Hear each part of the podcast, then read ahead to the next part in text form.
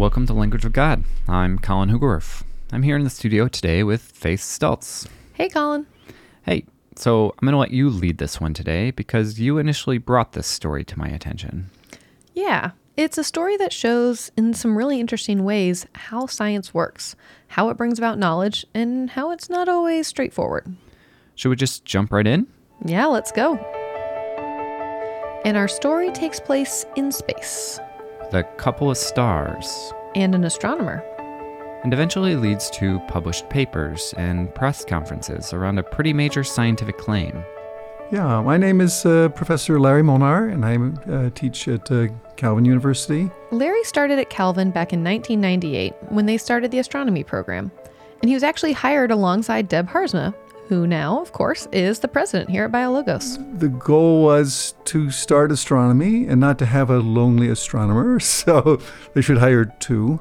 Larry had come to Calvin from doing graduate level research of a kind that was probably not appropriate for undergrads. So his main question when he started was how to do research in a way that would engage his students. The main method I used for taking data in astronomy before that was radio astronomy, which is a wonderful field, and you can make images through something called interferometry, which is a little bit daunting to a first year undergraduate student. So instead, they went about building a small observatory with one telescope in New Mexico and another in Grand Rapids, where Calvin is located. And our goal was to use that not only in classes, but in research. And pretty soon they were off and running. It wasn't a huge telescope, but there are actually some advantages to that. Most research telescopes are shared by astronomers from many institutions and even countries. So if you want to use it, you have to submit a request months in advance, get it approved, and then you're only given a few short nights of telescope time. And if it's cloudy on your assigned night, tough luck. But Calvin didn't share it with anyone. So if a student had a question or a project that interested them, they could immediately just go to the telescope, point it wherever they liked, and take as many images as they wanted. And that's exactly what some of his students started to do.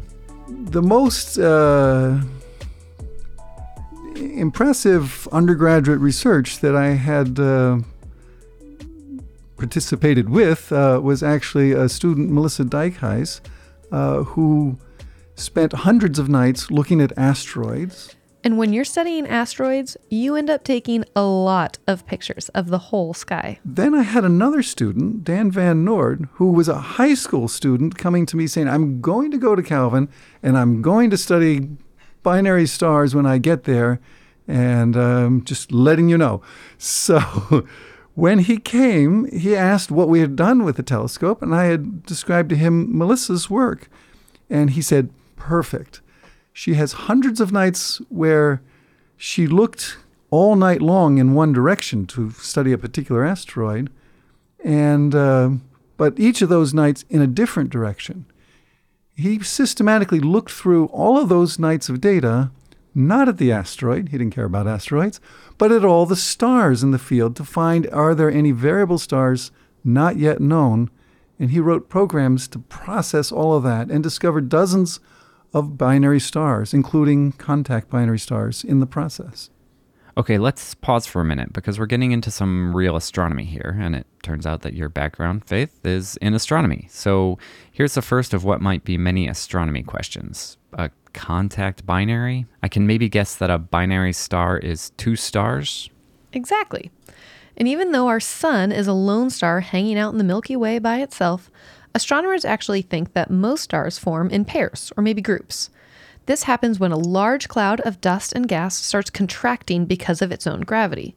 And more often than not, that cloud or nebula will fragment into a couple smaller clumps, each of which then go on to become stars. Since these stars form so close to each other, their mutual gravity continues to draw them together and they wind up orbiting each other for their entire lives. Wait, does that mean that the twin suns of Tatooine are scientifically accurate? Oh, you bet. All right, good to know. And contact, meaning the stars are touching? Precisely. Unlike planets that have discrete solid surfaces, stars are basically just balls of gas that are incredibly dense at the cores and then get more and more diffuse as you move outward. So when we look at the sun in the sky, it looks like it has an edge, but actually, there's an atmosphere that extends beyond that. So, a contact binary system is when two stars are orbiting so close that their atmospheres overlap with each other. They may even be passing material back and forth. So, do we call this a star or stars or a system? Yeah, good question. Technically, there are multiple stars there, so calling it a star system is probably most accurate. But when you're looking at something like this through a telescope, it just looks like one point of light, no matter how big your telescope is. So often, when astronomers first discover these systems, they assume it's only a single star, only to realize later that there are actually two or three stars present. So, binary star system, binary star, binary system, it all means the same thing. Okay, continuing with the story, Larry's student Dan has discovered a bunch of these new binary systems. What happens next? Yeah, so Dan keeps looking at these stars and reporting new ones to the official catalog. Dan learned how to take data, how to process that data, how to recognize what kind of star you have, and in particular, how to get very precise orbital periods. So, an orbital period is just how long something takes to complete an orbit. And a binary system's orbital period is one of its most important characteristics. Learning how to do those calculations turned out to be really well timed because a little later on, a conference was held not too far from Calvin that Larry and some of his students planned to go to and before they went, they read the abstracts for some of the presentations. And one abstract was very interesting in that it said there's this very strange star, KIC 9832227. And the presenter didn't know what kind of star this was? Yeah, her particular focus was in pulsing or variable stars, stars that expand and contract, getting brighter and dimmer in the process. And so, once again, we have to remember that when an astronomer is looking through a telescope, they're still only seeing a pinpoint of light. So you're making all kinds of inferences about what a star is like by changes in its light.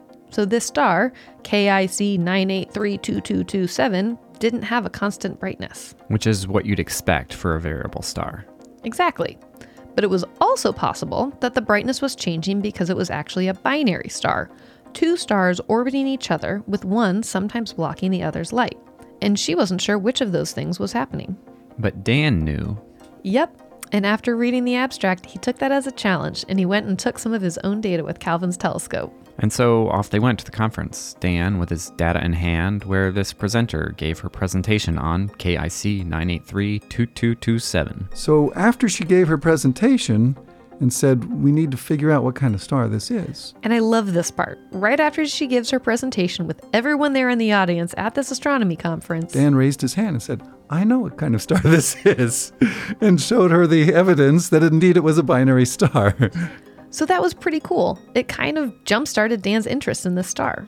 And he was very industrious as far as going to the literature to see who else might have observed this in some catalog and uh, he's extremely good with computers. So downloading any data he could find from various uh, sources, and so he took the data that um, uh, this woman had, which was from the Kepler satellite, and determined the best orbital period from that. He took data from previous ground based surveys and determined the period from that. And then he found something that perplexed him. He, he literally came to me and said, What have I done wrong? I didn't get the right answer. This is an important point in the story. Up until now, the science has been pretty smooth. Everything has fit into place pretty well. The scientific method was running like a well oiled machine. Beginning with a question What kind of star is it? A hypothesis was put forward. It's a contact binary system. Observations were made, literature was reviewed, data was analyzed. And those observations and calculations seem to support the hypothesis. KIC 9832227 is a contact binary. And supporting your hypothesis is always nice. But occasionally, we do the testing and the results surprise us. In this case, the data supported the contact binary hypothesis, but it also suggested that the rate at which the two stars were orbiting each other was getting shorter, which was not what they expected. Why not? Well, typically the orbits of binary stars stay pretty stable for the star's lifetime, say a couple million years.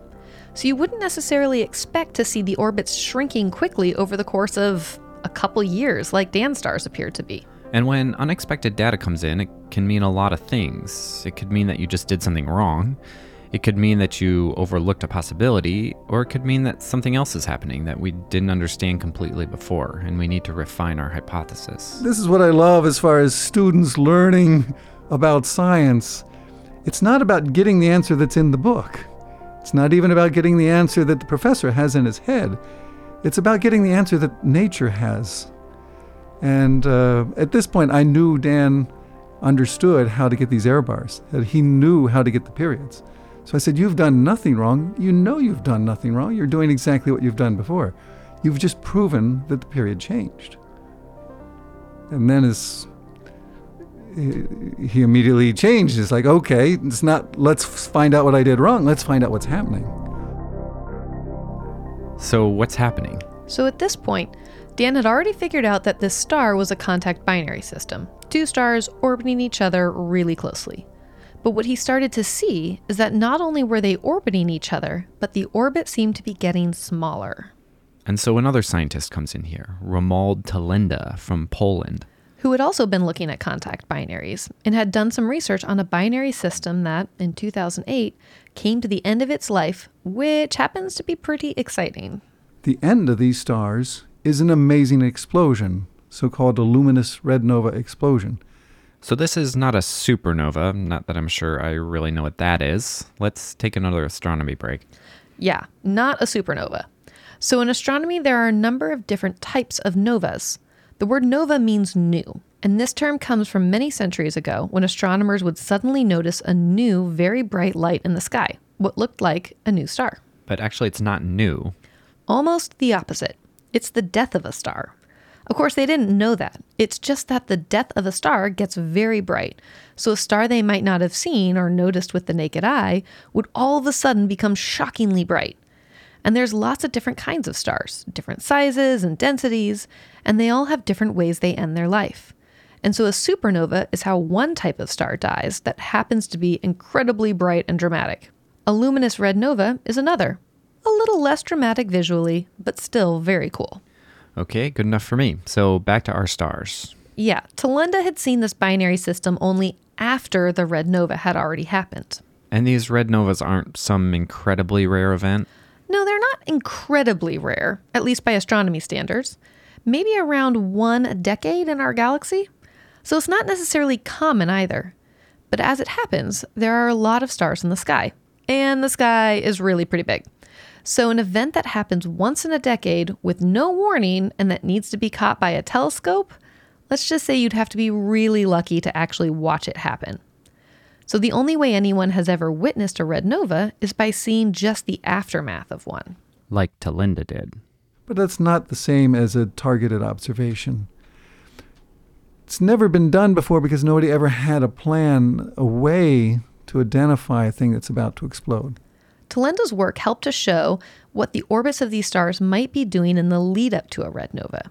So then the obvious question that came up was could the changes that Tylenda saw in the star in 2008 be analogous to the changes that were happening in KIC 9832227? Uh, we both agreed not likely, but we have a telescope. We can just start watching it.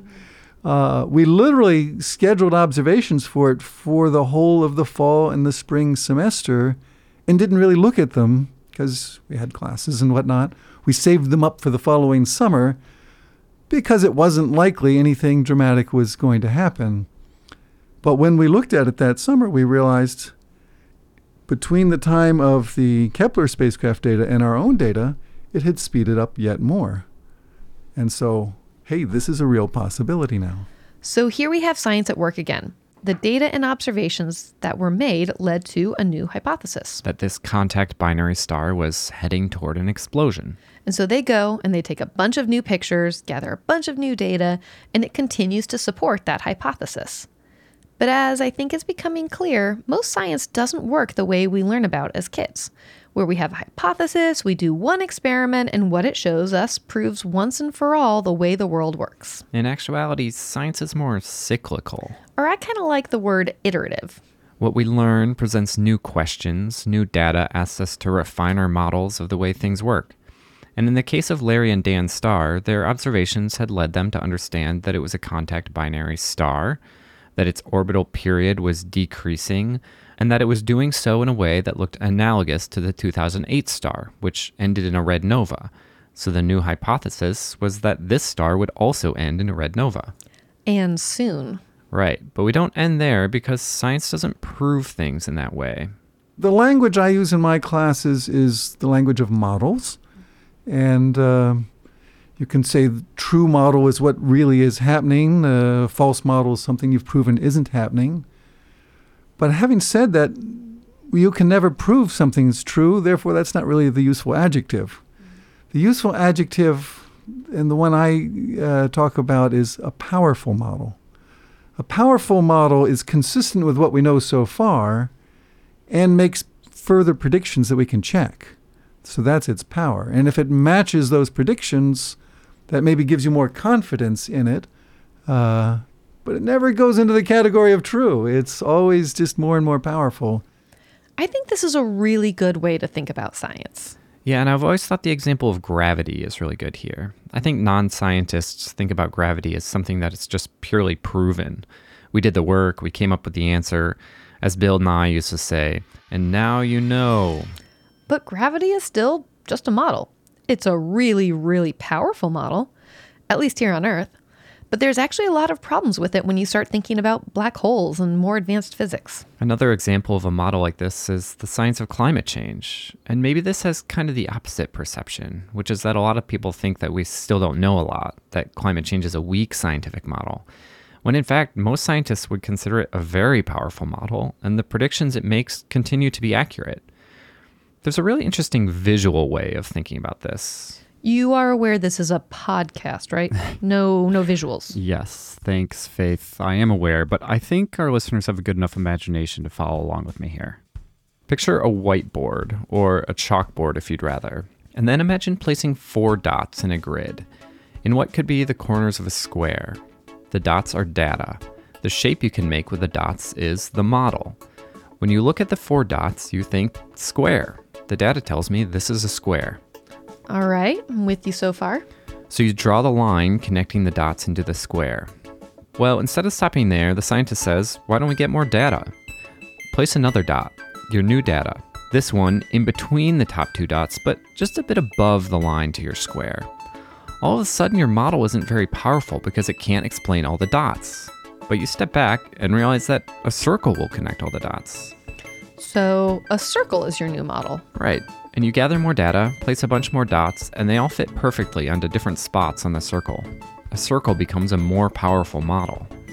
So bringing this back to Dan and Larry, they've built what starts to feel like a pretty powerful model for this binary star that looks like it might be heading towards an explosion in the very near future. And their data is consistently fitting the shape of their model. And if they're right, well, let's just say that would be a huge deal. What we need to really work on now is what are the other possibilities and can we rule out all other possibilities? And that's what took up our time uh, following that. So, what were some of the other possibilities? So there could be several possibilities, maybe even an infinite amount of possibilities, but you can only evaluate the ones you can actually think of. So, one of those is that there could be a third star out there affecting things or tugging on the orbits. And that's what Larry called a third body. Yep. And that's the one possibility that he took a lot of time to rule out. But eventually, you get to a point where your model looks good enough that you can't keep it a secret. You've got to go tell the world about it.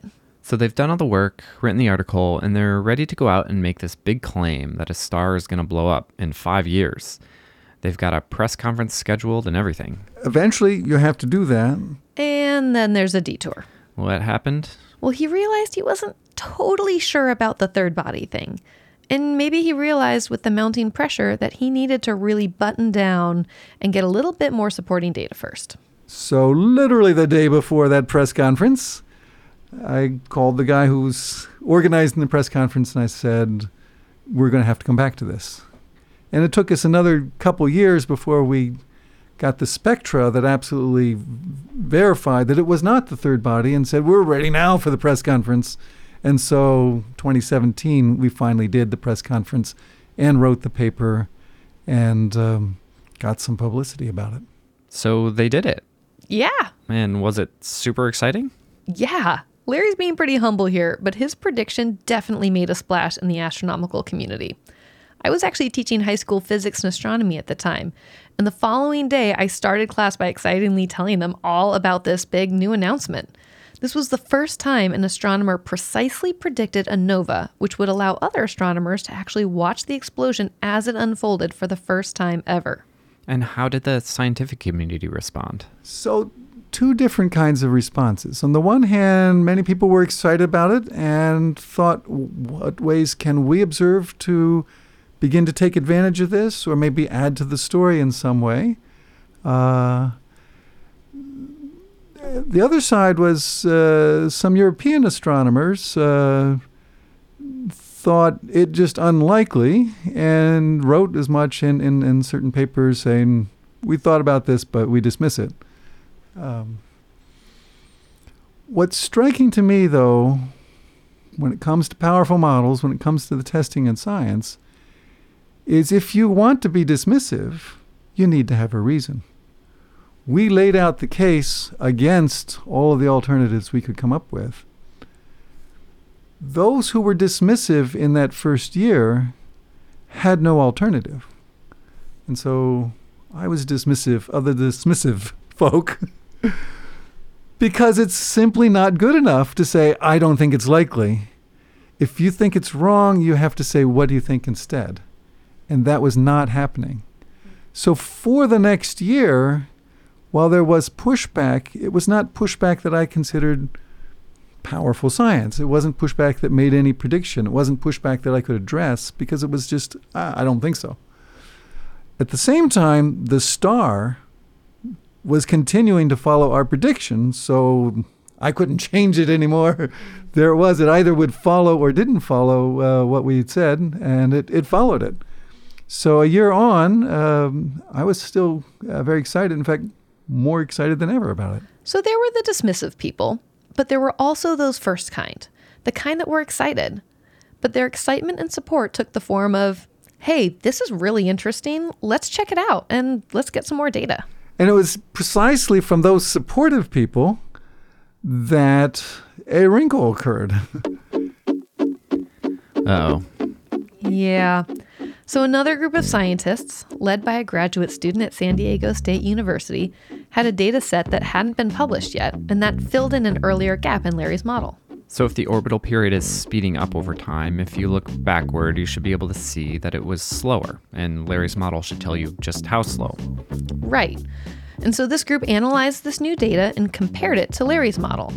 And they found that it didn't quite match. Within the uncertainties, it was significantly off. So that made them think, oh, maybe Molnar doesn't know what he's doing. And they reanalyzed all of the epochs that we had analyzed and found that everything agreed except the very first data point. So, in addition to the one they had, there was now a disagreement about a 1999 data point where we found a certain timing and they found a different timing. So, first, they have this point from a data set Larry didn't have, and it doesn't fall onto the place it should in Larry's model. And then they go back and look at all the data points Larry did have, and they find a problem with one of those too. Yeah. So, this 1999 data point is from a previously published data set called the Northern Sky Variability Survey. Stick with me here. And it's the one that Larry had used in his initial paper. But when this group did the analysis, they got different results than Larry did. And they started putting together a paper that rejected Larry's hypothesis that the stars were heading toward a red nova in five years. And then they sent it in for peer review. Let's take a minute to talk about peer review, because it's really important for the way science works and it plays an important role in this story. Yeah, so science is fundamentally a community endeavor, and it only works when a lot of people are sharing ideas and challenging each other's ideas. And journals and articles are the main way that happens. And so the idea is that when you want to share a finding from your research with the rest of the scientific community, you publish it in a journal for everyone to read. But before it is actually published, it goes through a process where it gets sent out to a bunch of other scientists who get to give feedback and they call those other scientist reviewers referees. Yeah, and so by the time a paper is published, There have usually been many rounds of revisions and feedback, and the hope is that any serious flaws in methods or data analysis will get noticed and corrected. Right. So the editor of this journal decided to send a copy of the paper over to Larry, just as kind of a professional courtesy. Uh, I would not have been an appropriate referee in the sense of being a not a uh, neutral uh, observer there. But he was thoughtful enough to send me a copy and just on the side ask me, "Well, what do you think of this?" And he looks. And at first, he really can't figure out what's going on with this 1999 data point. It seems to be the same data set, and so he reruns his numbers, but still gets the same thing he'd gotten the first time. Still conflicting with the new paper. Yeah, and so he writes back to the editor. I said, I don't understand what's going on here. Did they really use this reference? Because this reference gives this answer. And he sent back to them and said, Did you really use this reference? And they actually then sent back and said, Well, strictly speaking, no. Um, we used a preprint. A preprint? Yeah, so sometimes scientists are really eager to get their work out there, and since peer review takes a long time, they sometimes release what's called a preprint, which is kind of like a rough draft of the paper before it's undergone peer review. So when I heard, ah, a second version of this paper, then I looked online and found a copy of that preprint and compared the two, and then I could see that the two papers had two different numbers in them. So then he understands how they could both be doing the right analysis and still come up with different results. So whose number's are right? It seems like the final published version would be the one to use. It would seem that way. And so Larry, being the ever thorough scientist that he is, goes and looks at both data sets. And he realizes that the timestamp for this one data point is different in the two versions of the paper. The two values are suspiciously but exactly off by 12 hours, or half of a day. So one of these numbers must simply be a mistake, human error. At this point, it was easy for him to figure out which number was right. In half a day, stars move a lot in the sky, and he could easily go and see exactly where the stars were in the sky during that 1999 observation. And I realized then that I had proven myself wrong. The data that I used was based on a number that would have had the star below the horizon. They certainly didn't take data that way. the data the other folks used had it above the horizon. So I actually wrote back to the editor once more and I said, I think they're right. and they need to add a paragraph to prove that they are right because there are these two versions of the paper. And if they make the argument that I had just done, it will prove, in fact, that they are right and that I am wrong. And they ended up um, adding that paragraph to the paper and acknowledging me at the end of the paper, saying the critical paragraph was suggested to us by Professor Larry Molnar. We thank him. So that's it. No explosion. No explosion. That data point being in a different place means that Larry's entire model and the prediction that came from it just don't work anymore. So many years of work derailed by what essentially amounts to a typo. So was this whole project a failure? I mean, maybe in some ways. So, was it a failure? Uh, it was the best we could do given the vacuum of information at the time. And it was the occasion for us to really put our minds to it to come up with a new idea and really understand how these work. And we have come to that understanding in the time since the failure of the prediction. So the prediction was a failure, but uh, the progress has been quite exciting. Let's go back to our dots on a chalkboard analogy. So Larry had all these dots, and they all fit nicely onto the circle model. But then comes along this other group and says, hey, actually, this dot you have on the circle, that's wrong. It's actually out here a little bit. And they're right. All of a sudden, this model that seemed powerful doesn't work anymore. So the failure was in the model. But the goal of science is not to prove that your model is right, it's to have a model that works. So all that means is that they have to go back to the drawing board and start finding a new model that does fit the data, which inevitably involves getting even more data. So that's what they're doing now. Well, having ruled out all the other possibilities, they remained ruled out. Our new possibility is also ruled out. That's the one that had the stars exploding in a luminous red nova. so we need to come up with something else. And we could end the story there. But trying to end the story anywhere is going to be problematic. If we're looking for a happy ending, we might need to wait a little longer. We tend to like stories that end with confetti, or whatever the analogous celebration in the astronomy field looks like. I mean, an explosion would have been pretty fun. Yeah, I guess you're right. But we could shift our expectations a bit and say that a happy ending is that the scientific process ruled out a bad model, and now we're back on track. But this brings up a bigger question, which is about when we can trust science and the claims scientists make. I mean, Larry had this model that seemed really powerful, enough to make a big claim, maybe even risk a bit of his reputation on. And a typo made it all fall apart. So I can see the temptation, especially for non scientists, to feel like at one point someone will find an error somewhere and everything we know about climate change will fall apart, or all of evolutionary theory will crumble. The answer to that question is complex. I mean, for one thing, you can't really compare the research on one star by one person to a theory that has been developed by thousands of scientists over decades or even centuries. It's just a totally different scale. But it might also be helpful when trying to understand why to trust science as a whole, to understand how science deals with big new ideas. And for that, we're going to need a philosopher. Is Jim back from sabbatical? No, not yet. So we're going to have to bring in a guest philosopher. His name is Thomas Kuhn. Ah, Thomas Kuhn. He's no Jim Stump, but I guess one of the most influential philosophers of science of the 20th century will do in a pinch. I read his really famous book in grad school, The Structure of Scientific Revolutions. which is one of the most cited academic books of all time. So Kuhn put forth this idea that science has periods of what he called normal science and other periods of revolution. In the periods of normal science, it's kind of like all the rules stay the same. All the tools that scientists use are similar, and there's a certain set of shared assumptions scientists are working with about how the world works. Kuhn called this a disciplinary matrix. A matrix is like a structure or an environment. Think like the frame of a building with supports and cross beams and electrical wiring. And scientists all work within that matrix, trying to solve all the little problems.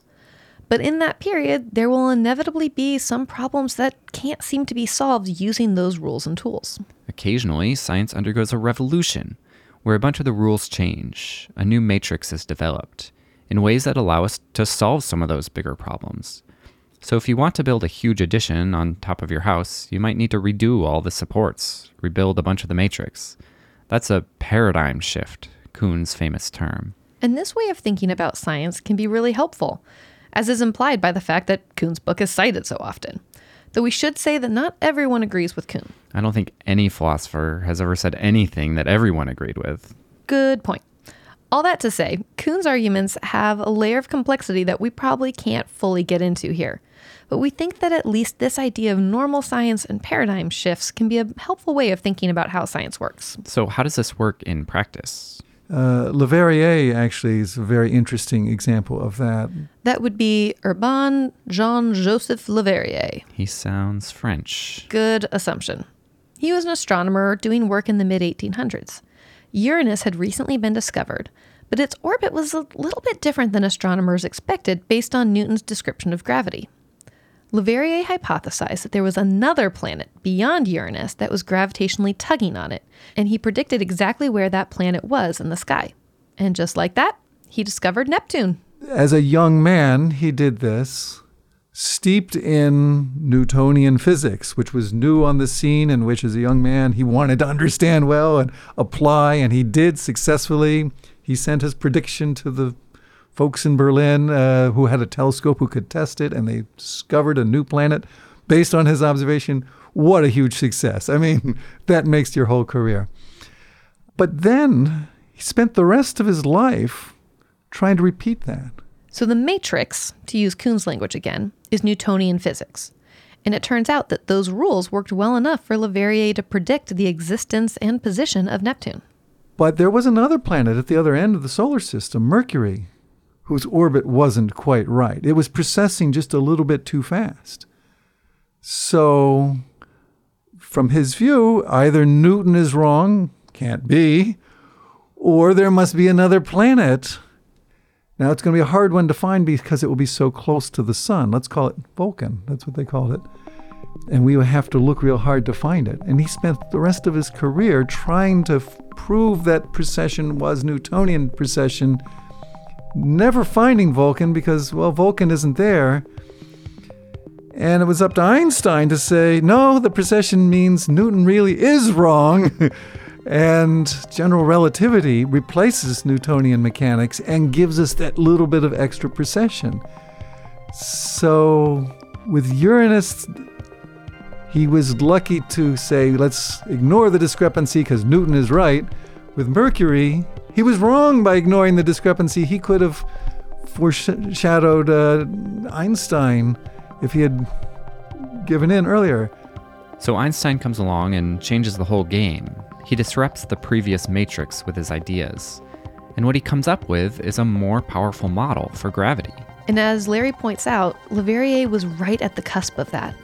The scientific matrix of Newtonian physics worked to find Neptune, but what we know now is that it was never going to work to find Vulcan. He needed a new, stronger matrix, which Einstein would later provide. But he was stuck with the old way of thinking and could never quite get past it. To me, I think, and it's sort of reflections on Kuhn that uh, make me think this as well. Um, is that it is difficult to be as open minded as we should be, and that it is often the case that it takes a generation to be truly open minded on a big question. That's a good story, but why should it make me trust science anymore? And what does it have to do with Larry's stars? Well, if we bring this back to models like evolutionary theory or climate change, we can put this in context and see what happens when new ideas come along in science. And part of what we see is that we don't have to restart from scratch every time there's a paradigm shift. Even before Einstein came along with his theory of general relativity, the prior model, in this case Newtonian physics, was really powerful in explaining how things worked in a lot of ways. Einstein saw that it wasn't complete, and relativity really did change how we understand physics.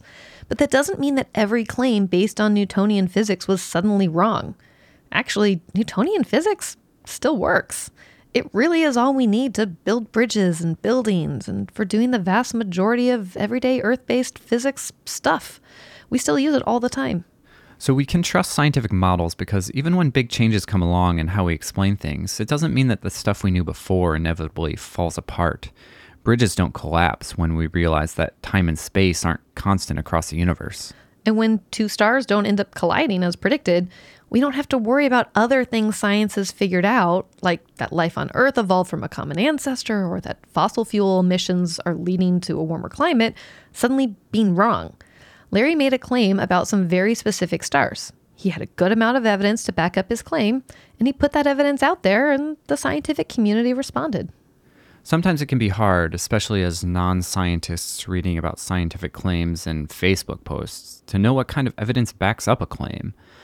And that's where it's important to understand how this process works, to realize that a healthy amount of skepticism is always important when it comes to hearing about some scientific claim especially very specific claims. And we are not all equipped to go look at the journals and critique all the methods for every little scientific thing we hear. But that's where we need to remember that the scientific process is still dependable because it is done by a community of people, challenging each other, testing, retesting, and refining ideas. We begin to build increasingly good models of the way things work. One way I like to think of it is that we can trust the process of science, human errors aside, even when the specific claims of science occasionally turn out to be wrong. So there's another question that listeners might be asking by now, which is what does any of this have to do with faith? Well, knowing how science actually works can be really helpful when putting these two ways of understanding the world next to each other. Faith and science are two important ways of coming to understand the world we live in, but they come to truth in really different ways, and it's important to understand some of those differences and to know where they overlap and where they don't. With science, what we're after is the model that best explains the way things work. Our trust in God, on the other hand, is based on a relationship and on a commitment to living within the story of the gospel. So our scientific understanding might change based on new evidence and might have us rework major scientific ideas. For example, when the evidence became overwhelming that the Earth was not in the center of the universe, we had to let it go. And that's not easy to do. Definitely not. Even with smaller things in the structure of the universe, Leverrier could never get there with Vulcan. But our trust in God and our commitment to the truth of Scripture doesn't change in that way. No scientific model is ever going to tell us we need to let go of our trust in God or our understanding of who God is. In fact, it just can't really speak into those issues at all. It's just outside of the domain of science. Science is a powerful tool, but there are many questions that it is just not suitable to answer. Like, why do we exist? Or what's our purpose? Or does God exist? There might be times when these two ways of knowing overlap.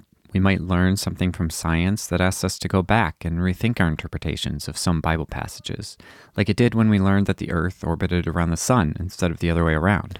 Similarly, our faith commitments might motivate us to ask certain questions about the way the world works, things that are testable. Like, what is happening in our brain when we pray? Or how do you heal a particular disease? Or what effect our actions have on other creatures on the planet? And those answers might circle back around, asking us to behave in certain ways because of what Christ asks us to do in the world to heal and serve and love. And for Larry, his faith is a big part of why he does science. As a Christian, it seems to me what's important is that my worth doesn't come from my ideas. My worth comes from what my Savior has done for me.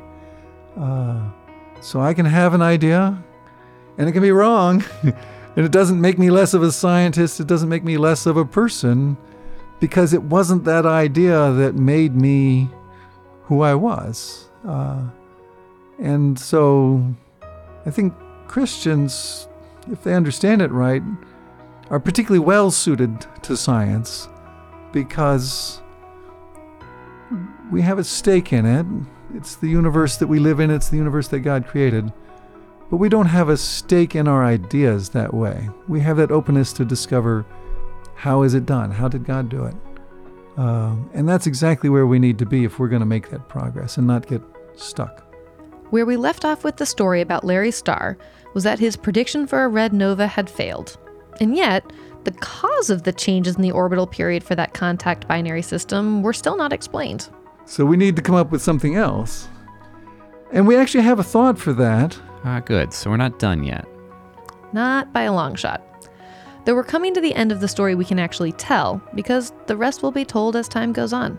But here's the idea The essence of it is that it is related to a magnetic cycle. The presence or the absence of that magnetic field can cause a small change in the orbital period um, through something known as the quadrupole moment. Something I don't really want to discuss in detail here. And Larry has now found even more data, back all the way to almost the year 1900. And it's starting to form a new hypothesis. And a new model is emerging that looks like it could explain the changes in the period for this star system, all based around magnetic fields. Uh, the earlier data was not nearly good enough to show the magnetic cycle, but the more recent data is. And so, if we follow it over the next change or two, which is, say, the next five or ten years, we should be able to actually have solid evidence for or against this new idea. Without going through the long process of ruling out all of the possibilities, including the failed prediction, Larry wouldn't be where he is now, with new information and on the brink of a new discovery. Not as dramatic as knowing how these stars ultimately uh, die and blow up, uh, which is still sort of our first project. But um, yeah, worthwhile and worthwhile because it might also be working on other stars. It's just a hard thing to to show for sure, and so you what need a lot of data from a small telescope. Which happens to be something that Larry has access to. So stay tuned.